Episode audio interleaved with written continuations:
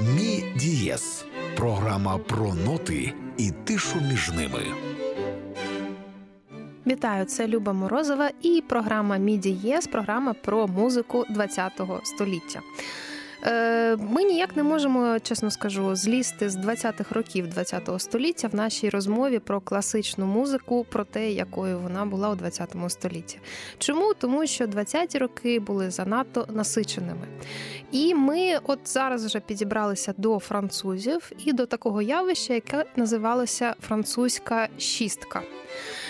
Дуже цікаве явище. Явище цікаве в першу е, чергу, тому що сама шістка не вважала себе шісткою, тому що люди вважали, що вони зібралися майже випадково, і що їх могло бути шість чи десять, е, чи взагалі кожен з них мов чи взагалі кожен з них міг е, існувати поодинці.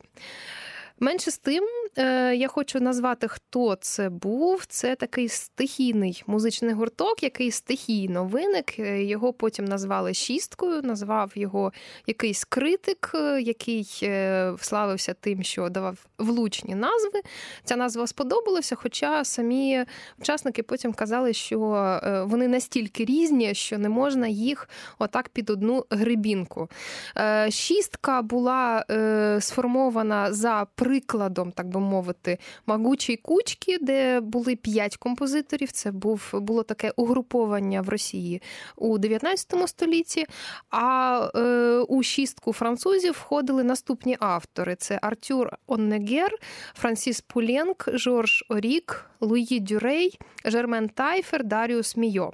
Дехто з них е, отримав е, ну, таку широку відомість е, сам по собі, як Онегер, Пуленк і Мійо в першу чергу ці Орік і Дюрей, напевно, в класичній музиці менш відомі, хоча е, якраз е, в музиці популярній та кіномузиці їх знають краще. Ну а що стосується Жермен Тайфер, то ми про неї вже говорили з Павлом Піміновим стосовно жінок в музиці і їхнього значення. До речі, Павло Пімінов знову на студії вже майже незмінний мій партнер, з яким ми говоримо про 20-ті роки 20-го століття. Знову Паша, привіт. Привіт. Отже, сьогодні ми переходимо до такі, такої класної теми, до шістки. І е, я вже від тебе чула також цю історію про те, чому їх назвали шісткою. Е, тепер розкажи нашим слухачам. Ну, то не моя історія, звісно, але це дивно, мені здається, взагалі існування цієї шістки, бо з одного боку це несерйозна історія, майже пародійна. Да? Ем, знаменитий е, у певних колах е, музикознавець, журналіст і композитор Андрій Калле біг собі з якоїсь однієї гулянки на іншу і забіг е, до тієї, до того помешкання, де в той час засідало певне коло осіб. Це коло осіб, як ти ну мені здається, точно сказала, було випадковим, бо воно, в принципі, було довільним. Там воно було значно більшим, але в той час там знаходилося шестеро. Оці люди, яких ти назвала. І наступного ранку в газеті вийшла стаття, яка називалась. Французька шістка, російська п'ятірка і Ріксаті. Хоча насправді, мені здається, вона мала називатися Ерік Саті, Жан Кокто, а також там Жан Вінер, Жак Ібер е, і Алексіс Роян Ролан Манюель і так далі. І ще туди Стравінського приплисти. Теж теж цікава історія щодо Кокто, бо ти ти вже його торкнувся. Е, я зараз просто зацитую е, молодого Пуленка, який говорив як щодо шістки, так і щодо Кокто, щоб зрозуміти, як вони самі до цього всього ставилися. Щодо шістки він казав: ніколи не було у нас спільних естетичних поглядів, і музика кожного з нас ніколи не була схожою на музику іншого. Наші симпатії, антипатії теж були глибоко різними. Тобто, те, що ми сьогодні будемо слухати, е, буде настільки е, в стилістичному плані різним, що буде здаватися, що дійсно е, ці люди спільним мають лише те, що вони народилися у Франції. Ну тут є певний тонкий момент. Звісно, їх сплели в одну кучу всіх доволі ну, довільно. І це не була артель, яка спаяна якимись ремісничими речами, як, наприклад, було в могучій кучці, де вони разом вчилися, зростали, прослуховували музику, ділилися нею. Такого в них, звісно, не було. Але в них була одна історія важлива, дуже, яка мені здається, взагалі ключовою для розуміння, що то було. А коли вони почали разом, ну коли вони зростали і почали ем, обговорювати музику, зустрічатися, ходити там в цирк, в сінематограф, е, в кав'ярні сидіти, е, дуже змінювалася Європа, змінювався світ.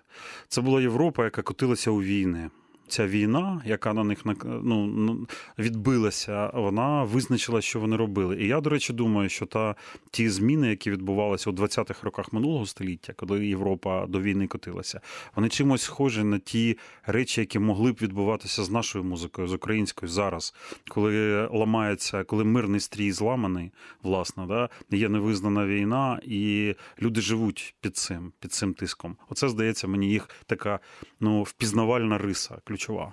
У перші десятиріччя ХХ століття модно було заперечувати е, все, що було напрацьоване до того, і петувати публіку.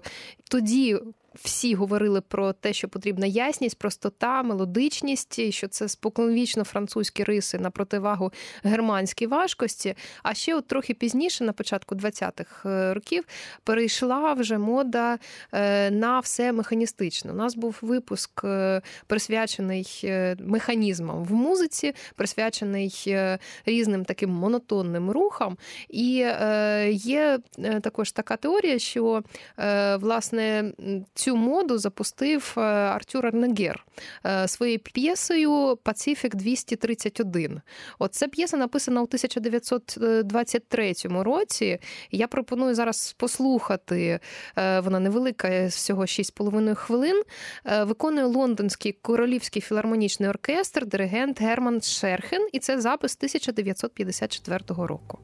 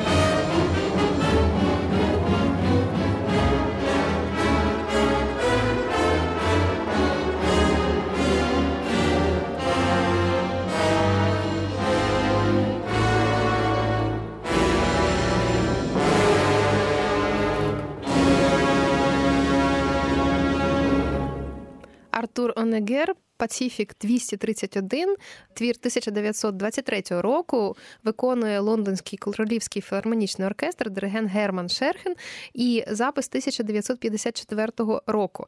Власне, вперше цей твір був виконаний у травні 1924 в Парижі під орудою Сергія Кусевицького. І Пасіфік 231 це власне е, назва одноіменної моделі локомотива. Тобто, це така ода е, паровозу. Локомотив для важких потягів. Угу. Ну, це ця історія про е, конструктивізм та інші назви, які, е, які надавали музиці цих композиторів. Вони всі кульгають на обидві ноги. Звісно, хотілося б ясності, хотілося б дуже. Хотілося б визначити одним словом, що це воно є, і піднятися, так би мовити, на новий щабель у, у з'ясуванні Е, хто є ху, е, але, е, на жаль, з композиторами шістки так не вийде. Тобто вони різні. Підвести ну, їх під один під одну грибінку не вийде. Не вийде. І те, що ти сказав, власне, про Даріуса Мійо, книжка Моє щасливе життя називається з його спогадами. А насправді Мійо довго важко хворів. Він місяцями лишався у ліжку, був прикутий до крісла на коліщатках. Він був прикутий до кінця життя, здається і написав книжку Моє щасливе життя. Да? Так, це щось надзвичайне. І оця от е, щаслива енергія, вона ніколи не полишала насправді його творчість. Це щось абсолютно унікальне. Він шукав будь-який привід, щоб поїхати кудись, де його ще не було. Він відвідував музеї, картинні галереї. Ну при цьому як він працював. Я не як як бик як пробач, мені, мені працював, бо він написав там 16 опер, 13 ага. симфоній, ага. кантати. Десятками він писав величезні форми насправді бик. Бик. Ну, от, власне, ми тут вже плавно від биків е, одних переходимо до биків інших. Чомусь так, так, так. Е, не я не знаю французькою. Мені чомусь е, е, назва бик на даху переклалася як яловичина на даху. От, але я маю надію, що це насправді е, бик ще до того, як перетворюється на е, м'ясо для споживання. Е, цей твір створювався спочатку не як балетна музика, він створювався для Чарлі Чапліна. Мій тоді повернувся у Францію з Бразилії. Бразилії, е, встиг щиро полюбити цю країну, сумував за нею, але е, втішився, власне, занурившись в художнє життя Парижа. Е, квартира його перетворилася на місце постійних зустріч молодих композиторів, ідеалом яких, як ми вже сказали, був Ерік Саті. І, власне, в цей час, коли пишеться е, цей балет Пантоміма. Він став балетом пантомімою, тому що Жан Кокто запропонував створити виставу на основі цієї музики.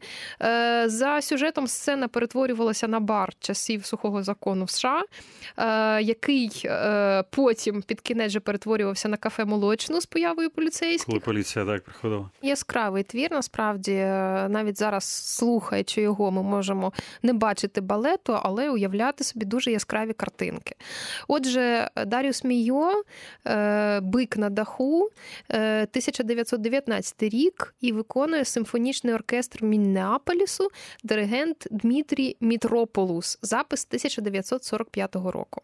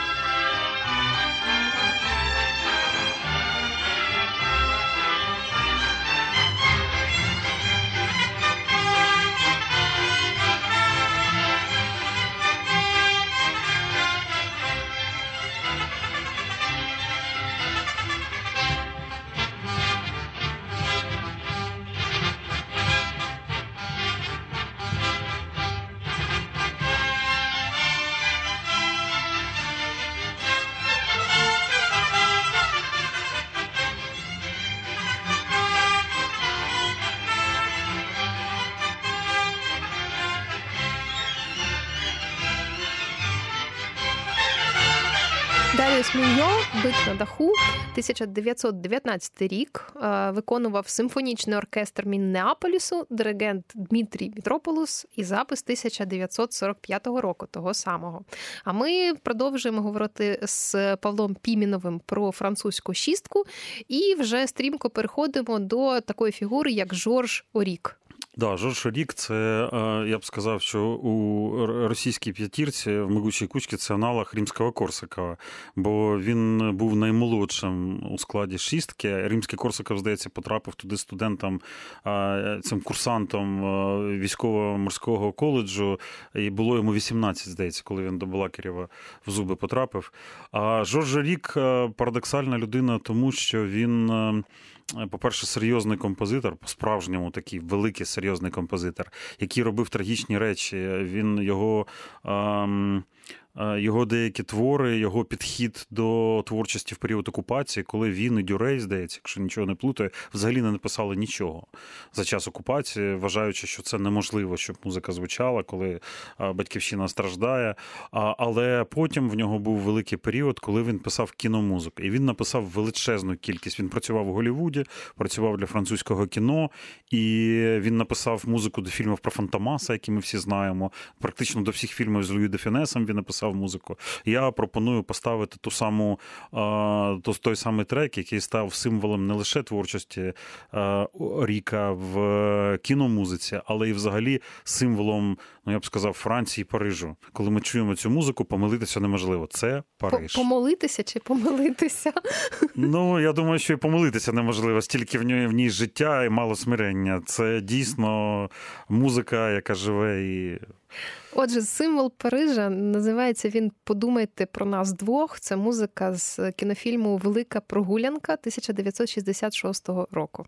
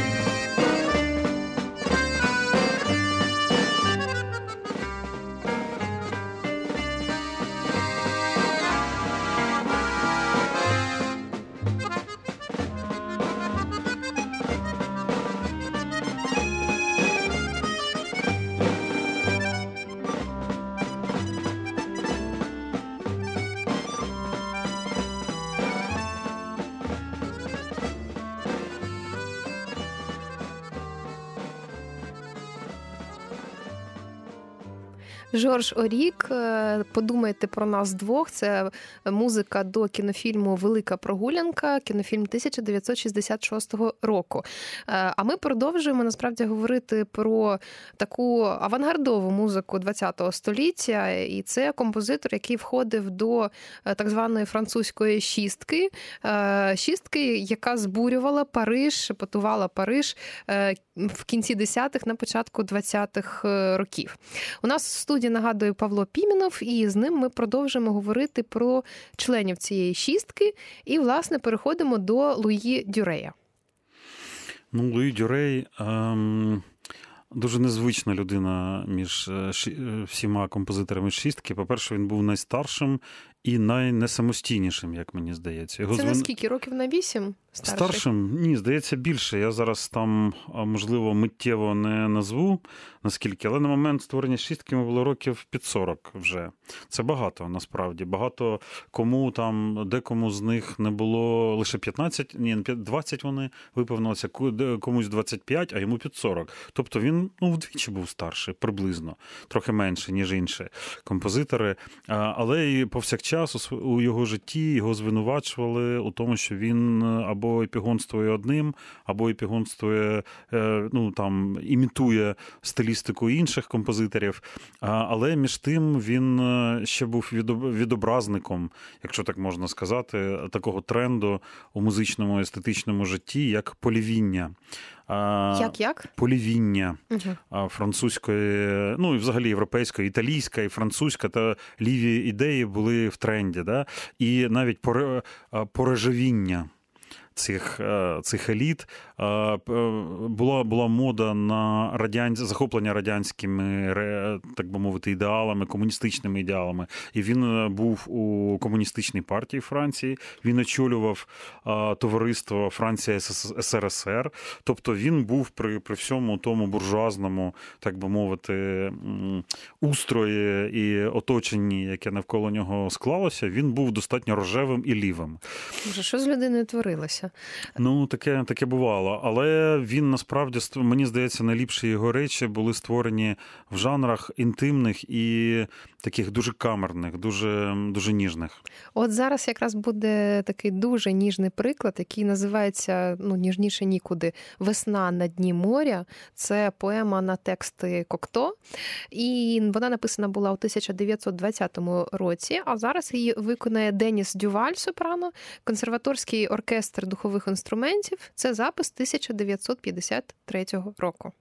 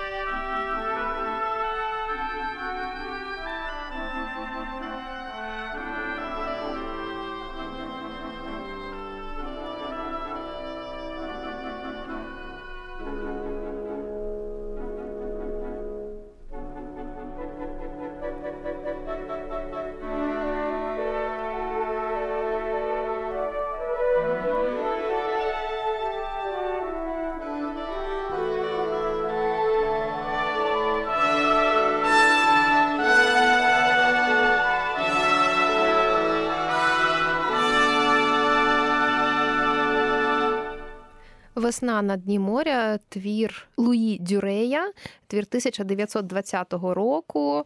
Виконувала його Деніс Дюваль Сопрано разом з консерваторським оркестром духових інструментів. Запис 1953 року. Тут дуже якраз цікавий приклад, бо це 20-й рік, якраз рік, коли шістка активно боролася е, з тими, хто наслідував е, е, імпресіоністів, з тими, хто наслідував Дебюсі та Равеля. Ну насправді е, вони боролися з дебюсістами. Як казав Саті, мене дратує не дебюсі, а дебюсісти. І коли е, йому казали, що є послідовники у вас, він казав, що там розбереться з цими сатістами, так само як він прагне розібратися з дебюсістами. Але це була їх естетична така, ну і ледь не єдина риса, важлива, про яку ти говорила, що вони прагнули позбутися від недомолвок, якихось там напівфарб, е, напівінтонацій. Вони хотіли конкретики, вони хотіли життя, вони хотіли хотіли ясності, і в цьому сенсі це була єдина, мабуть, точка, де естетично вони сходилися всі разом. Але е, мені здається, що варто було б перейти до тієї людини, яка, ну, мабуть, най, найзначніший композитор е, є у цій шістці. Це Франсіс Пуленк, який є найпопулярнішим і найвиконуванішим композитором зі всього цього товариства, і який створив ну, по-справжньому видатні речі. Він, звісно ж, створив якісь інноваційні, зовсім незвичні речі, такі як там, наприклад, ми обговорювали і збиралися взяти, показати, наприклад, людський голос е, оперу, е, де вся опера моноопера, де одна співачка весь час на сцені. Це розмова з серією розмов по телефону з її ну, е, коханцем, який на тому боці, типу, провода які, з яким дроту, з яким вона обговорює якісь свої переживання в ніч після невдалого самогубства. Він робив такі речі незвичайні. Але мені здається, найбільше і найзначніші речі, які він робив, це камерна музика і вокальна музика. Вона дуже мене приваблює як цілий острів великий. І, до речі, не знаю, чи це доречно буде сказати, що 14 квітня наступного року філармонія якась вокальна музика композиторів французької шістки буде звучати, і буде звучати саме той трек, саме та мелодія, яка сьогодні, яку ми сьогодні збиралися поставити. Я не дарма сказала якраз про релігійну тематику, тому що Пуленк якраз е, був е, з релігійної сім'ї. Його батько і дідусь були такими ревносними католиками. Мати була прекрасною піаністкою. Да, і, до речі, та Пуленк е, в посвяті до опери діалоги Кармеліток писав, присвячується моїй матері, яка відкрила для мене музику Клода Дебюсі, який прищепив мені смак до композиції Клаудіо Монтеверді, Джузеппе Верді, Модеста Мусорського, які слугували мені прикладами. А французький музикознавець Клод Ростан відмічав, що у цьому музиканті монах поєднується з закоханим Денді, селянин з добрим і ніжним шалопаєм. І от якраз все це поєднання ми зараз послухаємо у е, романсі 1918 року. Він називається Тореадор. Е, Є кілька варіантів виконання. Це може бути сопрано, мецо-сопрано, А ми зараз послухаємо у виконанні баритона. Його звати Мішель Сінішал за фортепіано Далтон Болдуін, і це досить свіжий запис.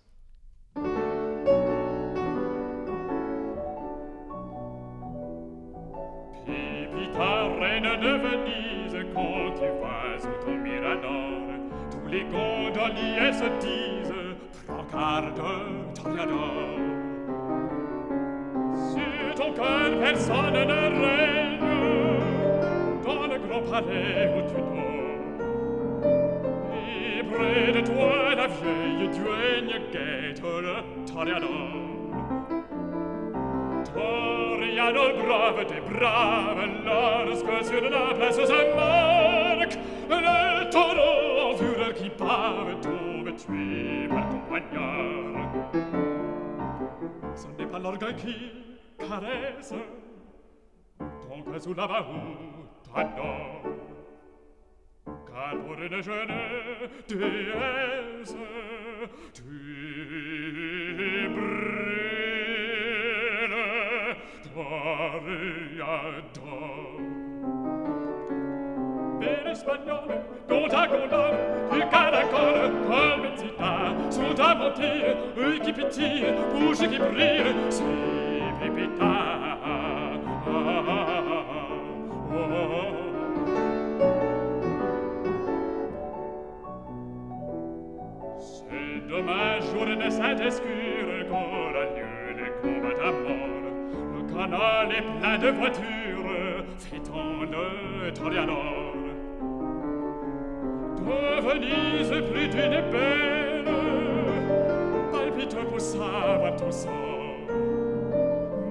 et tu méprises l'art dentelle, tu souffres, Toriador.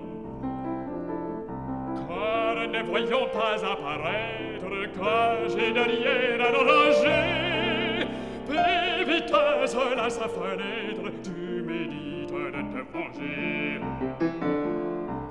Sous ton cave, ton passeur, ta dague, la jalousie au cœur ta mort seul avec le bruit des vagues, tu pleures, Toreador. Bene espagnol, tota colore, tu caracole, carmencita, su da motie, ui qui pitie, usi qui brille, si pipita. Ah, ah, ah, ah, ah, ah, ah, ah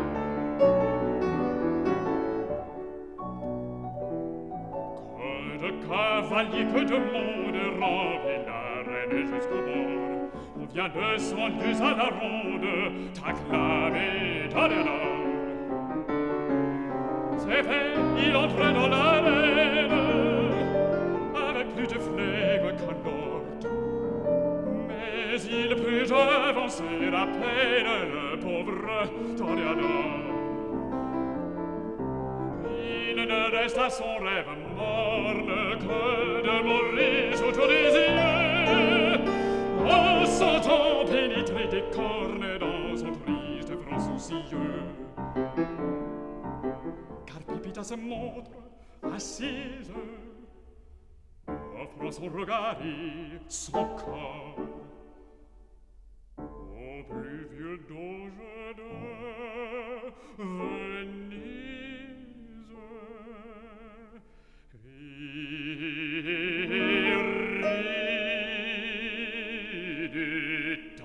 at dawn.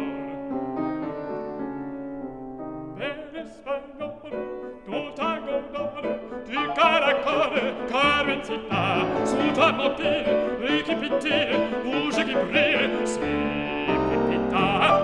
Ah ah.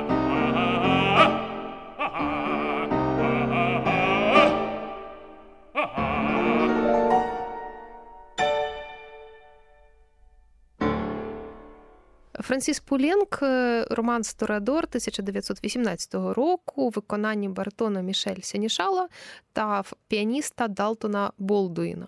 Ми, власне, вже е, закінчуємо розмову сьогодні про французьку шістку, хоча насправді про деяких композиторів доведеться, я думаю, ще робити якісь монографічні випуски, настільки вже вони е, дійсно впливові, і видатні, як Пуленк, якого ми тільки но слухали.